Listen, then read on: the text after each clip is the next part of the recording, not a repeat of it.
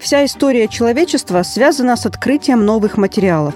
Даже исторические эпохи называют их именами. Каменный, бронзовый, железный век. Скорее всего, 20 век наши потомки могут назвать, например, веком полимеров, а нынешний 21 – веком графена. Автомобильная промышленность, аэрокосмическая, электроника, медицина требуют все новых и новых материалов. Когда мы не можем добыть это, и у природы не хватает фантазии сделать продукт с нужными качествами, человеку приходится создавать его искусственно.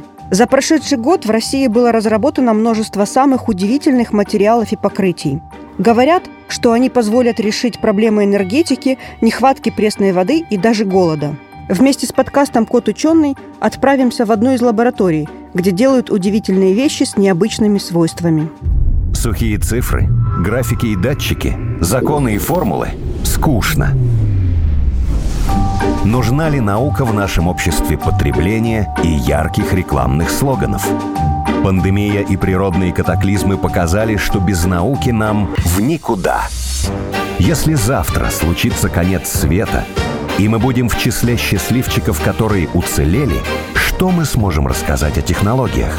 Какие изобретения повторить, кроме колеса и письменности?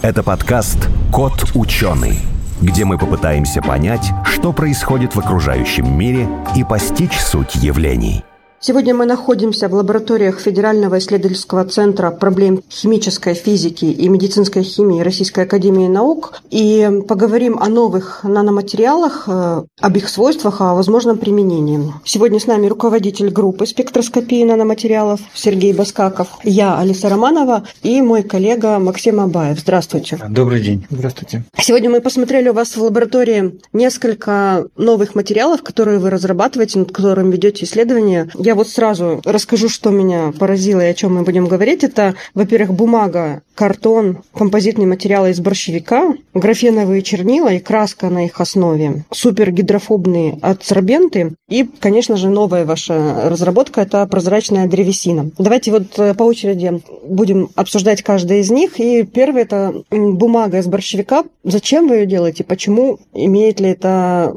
экономический смысл? И тяжело ли это вообще ее было получить? Борщевик Сосновского – это инвазивное растение. Сейчас оно включено э, в реестр сорных растений. Сок борщевика может вызывать ожоги. Соответственно, потихоньку от борщевика стали отказываться. Но, однако, учитывая его э, скорость э, роста и распространения, борщевик сейчас становится большой проблемой. В настоящий момент биомасса борщевика составляет сотни миллионов тонн. То есть от этого нужно как-то избавиться, но, во-первых, это тяжело, а во-вторых, э, такое добро пропадает, да? Ну, конечно, то есть жалко это растение, потому что оно на самом деле очень интересное. В плане того, что, допустим, из него можно получать массу массу просто э, полезных продуктов. Допустим, можно использовать древесину борщевика в качестве топлива, делать брикеты, допустим. Можно использовать как кормовую базу. Можно выделять из него множество полезных э, веществ. Те же самые фуран кумарины, которые вызывают эти ожоги, они могут использоваться в медицине. Также э, из борщевика можно выделять из семян масла эфирные, которые можно использовать в косметике. И вот одно из таких крупных применений может быть выделение целлюлозы. И поскольку вы как раз и занимаетесь занимаетесь композитными материалами, вот да. вы решили каким-то ну, образом да, попробовать да. применить. Растительная ткань, она сама по себе является композиционным материалом, потому что целлюлозные волокна, которые составляют основу растительной клетки, они склеены, как бы, да, то есть в кавычках склеены между собой а, лигнином и гемицеллюлозами. Это материалы, которые скрепляют целлюлозные волокна, и получается вот та древесная ткань, которую мы, там, древесина, да, которую мы видим практически каждый день. Соответственно, лигнин когда удаляют, выделяют целлюлозу из бумаги, картона, эфиров целлулозы, да, те загустители, которые используются в пищевой промышленности, косметике, микрокристаллическая целлюлоза, которую получают из целлюлозы, она используется как добавка в таблетки. И также из, из целлюлозы возможно делать э, вискозу, вы говорили про борщевик, его там всякие разные полезные свойства. А здесь же получается как бы по второму кругу история поворачивается, что его один раз уже за счет хороших свойств как бы выбрали, но оказалось, что его всякие там нехорошие свойства перевешивают. Сейчас мы, получается, немного опять ищем какие-то хорошие свойства в нем, чтобы его пытаться использовать. В то же время там целлюлоза и все остальное вот это растительное сырье, оно же есть и в других, э, скажем так, отходах, там, не знаю, от лесопилок, там кто-то траву косит. То есть, как бы это сырье, оно нас окружает. И вот все эти технологии, там, вот мы, например, там, научились перерабатывать борщевик это же все можно как бы перенести и на какие-то другие типы сырья, то есть не завязываться там вот на конкретный вид, а, скажем так, более широко это вот рассматривать. Да, конечно, борщевик как сырье можно рассматривать сейчас не в плане того, что его возделывание, да, культивирование. Никто не призывает начать культивировать борщевик снова. Вот. Хотя, в принципе, такой вопрос может стать через какое-то время. Просто огромная биомасса борщевика сейчас просто гниет на полях. То есть каждый год возрастает миллионы тонн борщевика и уходит обратно в землю. Соответственно, задача, ну то есть, использовать, да, использовать, конечно. Это же фактически нужно только собрать и переработать. Ну, вот. то есть вы хотите сказать, что вот это производство из него бумаги достаточно простой процесс, вот то, что вы сделали? Ну, это стандартные э, достаточно вещи. Мы, конечно, адаптировали э, эту технологию под э, борщевик, но в целом все технологические процессы можно использовать для переработки других одно-двухлетних растений, в том числе и культурных, и сельскохозяйственных. Ну, допустим, мы... Солома. Да, мы не только борщевик перерабатывали на целлюлозу, у нас было много э, работы и с другими растениями, допустим, кукуруза, значит, стебли подсолнечника, сахалинская гречиха, которая тоже, кстати, является инвазивной и очень быстро растущим растением и конопля техническая, лен. Угу. То есть это все можно, да, в том числе и остатки, а, то есть солома после сбора, да, значит, злаковых. Все это может перерабатываться на целлюлозу. Задача состоит в том, для борщевика вот в целом сейчас это задача сбора. То есть есть некоторые особенности сбора, потому что растение огромное, до 4 метров может вырастать эти стебли. А, соответственно, нужно а, соответствующее э, сборочное оборудование. И самое интересное, что мы приблизительно посчитали, потребность в целлюлозе можно, если весь борщевик переработать, который произрастает в России, потребность в целлюлозе в пределах нашей страны можно неоднократно даже перекрыть. А давайте сразу еще расскажите нам про прозрачную древесину. Я понимаю, что это совершенно два разных материала, но все-таки у вас в лаборатории они ближе к природе растительные. Сегодня мы увидели, э, что, что вы из э, обыкновенного шпона, букового, кленового, любого, делаете этот же шпон, но только прозрачным. Практически через него очень хорошо видно, и остаются вот эти вот такие прожилочки красивые, древесные. Ну, то есть материал сам по себе красивый. Что вы с деревом сделали, чтобы так и получилось? Прозрачная древесина – это достаточно новый материал, активно он исследуется последние, наверное, лет восемь. Даже графен получается, что уже более древний материал, чем прозрачная древесина. Значит, задача, э, как сделать древесину прозрачной. То есть задача состоит в том, что убрать лигнин, а, то, что связывает целлюлозу, аккуратно убрать, чтобы не разрушить сам каркас целлюлозный. После того, как мы убираем оттуда лигнин, остается, значит, целлюлозные клетки, а целлюлоза материал прозрачный, оптически прозрачный, но мы ее видим белой, целлюлозу, потому что коэффициент преломления воздуха единиц, да, а у целлюлозы коэффициент преломления порядка 1,5. Соответственно, из-за этого свет преломляется многократно, проходя через э, целлюлозные клетки. Из-за этого преломления возникают отражения, и мы видим целлюлозу белой а на самом деле она прозрачная. То есть, соответственно, если пропитать чем-то целлюлозу, то есть убрать э, воздух, изменить его на материал, который коэффициент пропускания будет похож на сравним с коэффициентом пропускания целлюлозы, то целлюлоза становится прозрачной. То, а лигнин вы чем вымываете? Это же не просто... Нет, э, есть множество, на самом да, да, есть множество... Лигнин э, на самом деле так не растворяется ни в чем. Его нужно превратить фактически в соль, и тогда в виде соли он вымывается из растительного сырья. Значит, и существует как бы несколько сейчас э, методов. Основной метод, и самый распространенный, это вываривание древесины в растворе едкого натра, гидроксид натрия. Для того, чтобы отбелить целлюлозу, используют либо хлорные отбеливатели, либо перекись водорода. Мы вот как раз пошли по пути э, отбеливания перекиси водорода, потому что это более, ну, это проще, как бы экологичнее, чем хлорные отбеливатели. Э, соответственно, и в отбеливании целлюлозы борщевика также использована перекись водорода. И причем Самое интересное, что, допустим, целлюлозу древесную отбеливают очень долго. Э, там существуют пяти или шестиступенчатые методики отбеливания. И вы так делали? Нет. А, нет. Самое интересное, да, что целлюлоза из одно-двухлетних растений, да, то есть травянистых растений, отбеливается гораздо легче, чем древесный целлюлоз. Соответственно, там достаточно одностадийной обработки перекиси водорода при определенных температурах и в древесине, то есть после отбеливания шпона, вот эти пустоты, да, воздух в этих клетках растительных заполняется, мы заполняли э, эпоксидной смолой. Используют разные материалы, в том числе полиметилметакрилат, поливинилпиролидон, ну, в общем, многие полимеры, которые возможно туда загнать и которые оптически прозрачные, используются. В том числе используется даже жидкое стекло и прочие материалы. Ну, если не заполнять э, каким-нибудь полимером, вот э, как эпоксидной, либо жидким стеклом, то тогда древесина потеряет вот такие свои свойства, которые, и она будет уже непригодна как э, дерево, да, как в строительном материале. Ну, если его избавить от лигнина. Не, не, не совсем. Там лигнина часть остается, и плюс еще остаются гемицеллюлозы, которые наряду с лигнином скрепляют эти клетки. А, соответственно, она достаточно прочная. И, конечно, зависит от того, какой тип древесины использован. Допустим, ясень, он может расслаиваться, да, то есть на отдельные фрагменты, когда его распиливают там по годовым кольцам, вот где годовые кольца, значит, вот эти полоски, да, которые мы видим, параллельные полосочки, это годовые кольца, когда э, пилит ну, то есть нарезают, да, шпон.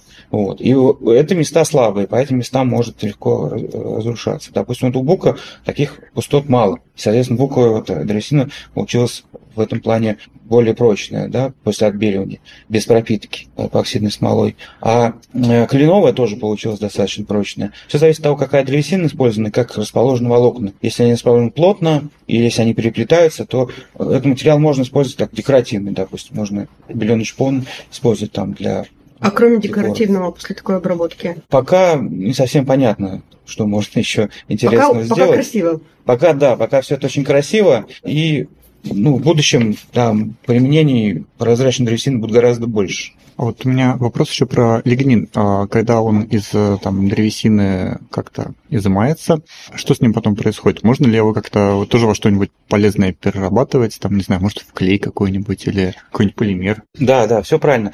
Лигнин – материал достаточно ценный. То есть гидролизный лигнин, который выделяют из древесины, допустим, он используется во многих материалах, в том числе и э, в качестве один из компонентов клея для склеивания фанеры. То есть это некая э, более экологичная замена фенолформалдегиновым смолам, которые стандартно используются.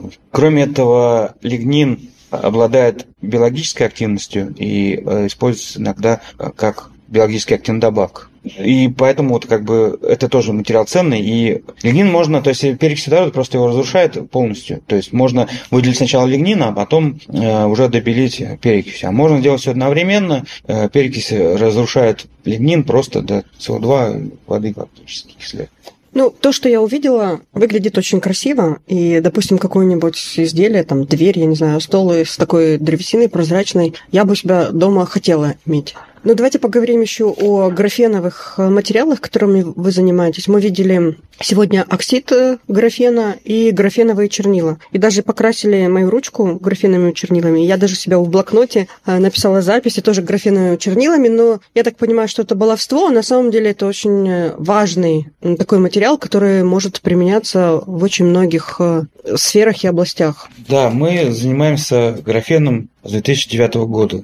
С момента его открытие и описание э, Нобелевскими лауреатами Геймом Новоселовым в 2004 году э, прошло уже порядка, да, уже 20 лет в этом году, уже юбилей фактически. Этот материал э, считают материалом 21 века, графен. Сейчас все больше людей занимаются графеном, даже у нас в России. Мы были одним из первых, кто начал графеновые материалы внедрять уже в какие-то промышленно применяемые технологии. Также мы организовали в 2017 году малое предприятие на базе нашего тогда еще института, сейчас уже Федерального исследовательского центра. Предприятие называется «Графенокс». Это малое инновационное предприятие, которое занимается как раз внедрением графеновых разработок и также производством и продажей графеновых материалов разного типа. Нами было за это время выведено на рынок порядка дюжины различных графеновых материалов, которые достаточно часто сейчас покупают нас э, для, как для применения в научных целях, так и уже в производственных. Мы производим и оксид графена в разных формах, это и пасты, суспензии, порошки, аэрогель в разных формах из оксида графена, его восстановленную форму оксида графена, графеновые мембраны, различные проводящие чернила и краски на основе графеновых материалов. Но сегодня мы видели применение, что это, во-первых, увеличивает теплопроводность покрытия, если краской покрыть, электропроводность, э, и можно использовать для чего? Графеновые чернила, вот, допустим, э, разработанные нами, можно использовать как эффективный теплоотвод за счет увеличения излучательной способности. Вот для светодиодов существует проблема отвода тепла. Соответственно, если теплоотвод в виде радиатора, да, который связан с э, светодиодом, его покрытие графеновыми чернилами, то это покрытие а, за счет увеличения излучательной способности будет более эффективно отводить тепло. То есть температуру самого светодиода можно снизить на несколько градусов, что, соответственно, существенно увеличит срок э, службы такого значит, прибора. Э, графеновые краски разработанные нами, они разработаны для э, электропроводящих применений. Допустим, это могут быть и тепловыделяющие элементы, э, это э, радиаторы различные, да, которые могут работать как от 220 вольт, так и от 12 и 24 вольт. Также этот материал можно использовать для ремонта электропроводящих дорожек для электроники. А вот про электропроводящие дорожки, а только уже не дорожки, если дороги. Вот э, недавно где-то мне попадалась э, какая-то статья, где, в общем, один изобретатель придумывал, как э, очистить наши дороги зимой от снега. То есть под них э, провести какие-то там нагреватели, ну, в общем, там было обсуждение всего этого. А можно ли, например, сделать какое-то такое асфальтовое или там графеновое покрытие или графеновый слой, например, в дороге или в дорожках каких-нибудь. Добавить в асфальт. Да, да, добавить в асфальт, и чтобы вот там подключать зимой какой-нибудь сток, там, не знаю, может, солнечных батарей, и, собственно, чтобы дорожки сами там снег таивали. Теоретически можно делать электропроводящее и тепловыделяющее покрытие под дорожкой, допустим. И также можно делать элементы кровли, чтобы не намерзал лед. Ну, добавка в асфальт, конечно, э, мне кажется, слишком объемно и проблемно это будет сделать, то есть это просто дорого будет. Покрытие, на самом деле, очень тоненький, там порядка 100-120 микрон покрытие само лак-красочное, которое, ну, то есть из нашего материала, и может выделять порядка 200 ватт на квадратный метр. Мощность такая может быть. То есть, например, если там ту же самую крышу покрасить какой-нибудь такой краской, создать какой-нибудь слой, то, в принципе, можно сделать такую самоочищающуюся крышу. Да, можно, да, заменить. Сейчас для этого используются тепловыделяющие кабели. Вот, можно придумать такую альтернативу, более тонкую, более дешевую и не менее надежную для очистки крыш от наледи. А что мы еще про графен не рассказали? Вы нам так, там так интересно рассказывали и про оксид графена, и про графеновые чернила, и про супергидрофобный сорбент. Из чего он делается, кстати? Да, мы первыми фактически сделали такой супергидрофобный сорбент э, на основе оксида графена и фторопласта. Была задача сделать э, супергидрофобный материал для абсорбции значит, различных растворителей, в том числе нефти и нефтепродуктов, то есть использовать его для экологической очистки. Для этого мы сделали очень интересный такой материал в виде аэрогеля, суспензии оксида графена, в нее вводится фторопласт в виде суспензии также водный. И э, мы делаем, чтобы эти вот э, глобулы фторопластовые, они покрывали, значит, оксидографеновые слои равномерно. И за счет образования каркаса из оксида графена получался аэрогель. То есть мы замораживали его, сушили специальным образом, это называется леофильная сушка.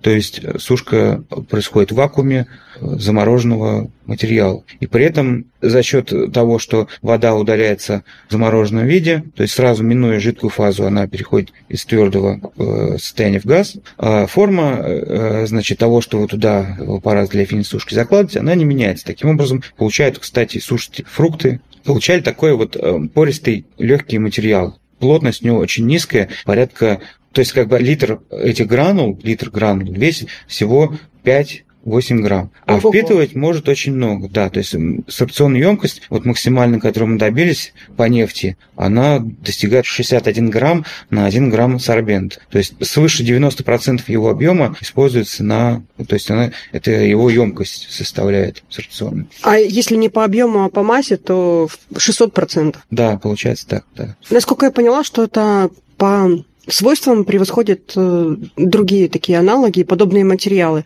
Используется оно, допустим, для сбора той же нефти? Э, ну, для сбора нефти используются разные сорбенты, в том числе значит, это и могут быть и минеральные вещества, там, допустим, вермикулит, спененный, спученный вермикулит, различные органические материалы. Кстати, в РГУ имени Губкина вот у них запатентован сорбент на основе борщевика. Ну, не из целлюлозы борщевика, да, а там используется а, сама вот масса борщевика, то есть специальным образом подготовленная. В качестве сорбентов используют, допустим, шелуха гречихи, какие-то другие вот материалы насыпные. Но у них есть большая проблема в том, что эти материалы обычно а, смачиваются водой хорошо. Вот, то есть наш сорбент э, выделяется в плане наличия у него именно супергидрофобности. То есть когда угол смачивания, контактный угол смачивания водой более 150 градусов. Для нашего сорбента это 169. Да, я попробовала, вот вы мне давали гранулу такую, у меня даже так и не получилось ее смочить, что я с ней только не делала. Получается, что это у вас на основе графена. А сам графен вы сами получаете? Из чего вы получаете? Как это вы делаете? Все графеновые материалы, в том числе чернила и краски, мы делаем сами э, на нашем предприятии. Основой, да, э, сырьем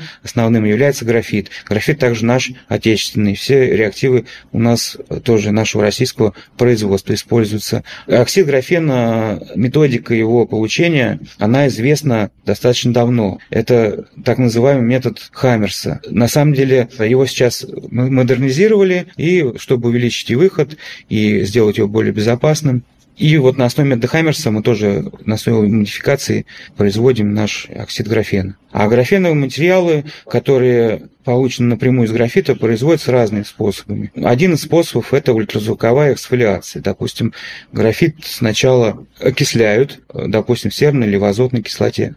Происходит интеркаляция кислот внутрь между слоями графеновыми. Дальше происходит его терморасширение, то есть при нагреве этот материал расширяется, то есть расстояние между слоями увеличивается, получается такое нечто похожее на гармошку или иногда называют червяками.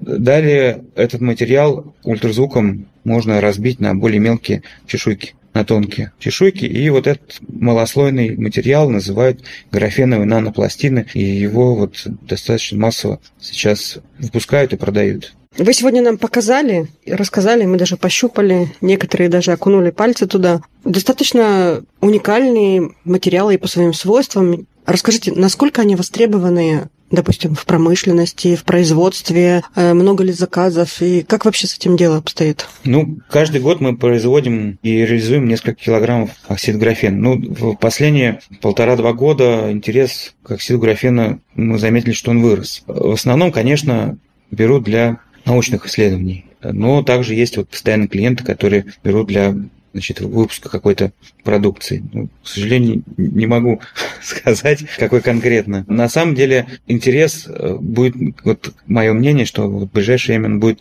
расти, и производство нам, как говорится, придется расширять, чтобы творить интерес и спрос на эти материалы. Очень сейчас активным спросом используются именно проводящие краски, потому что сейчас нет импортных аналогов, ну, стали недоступны.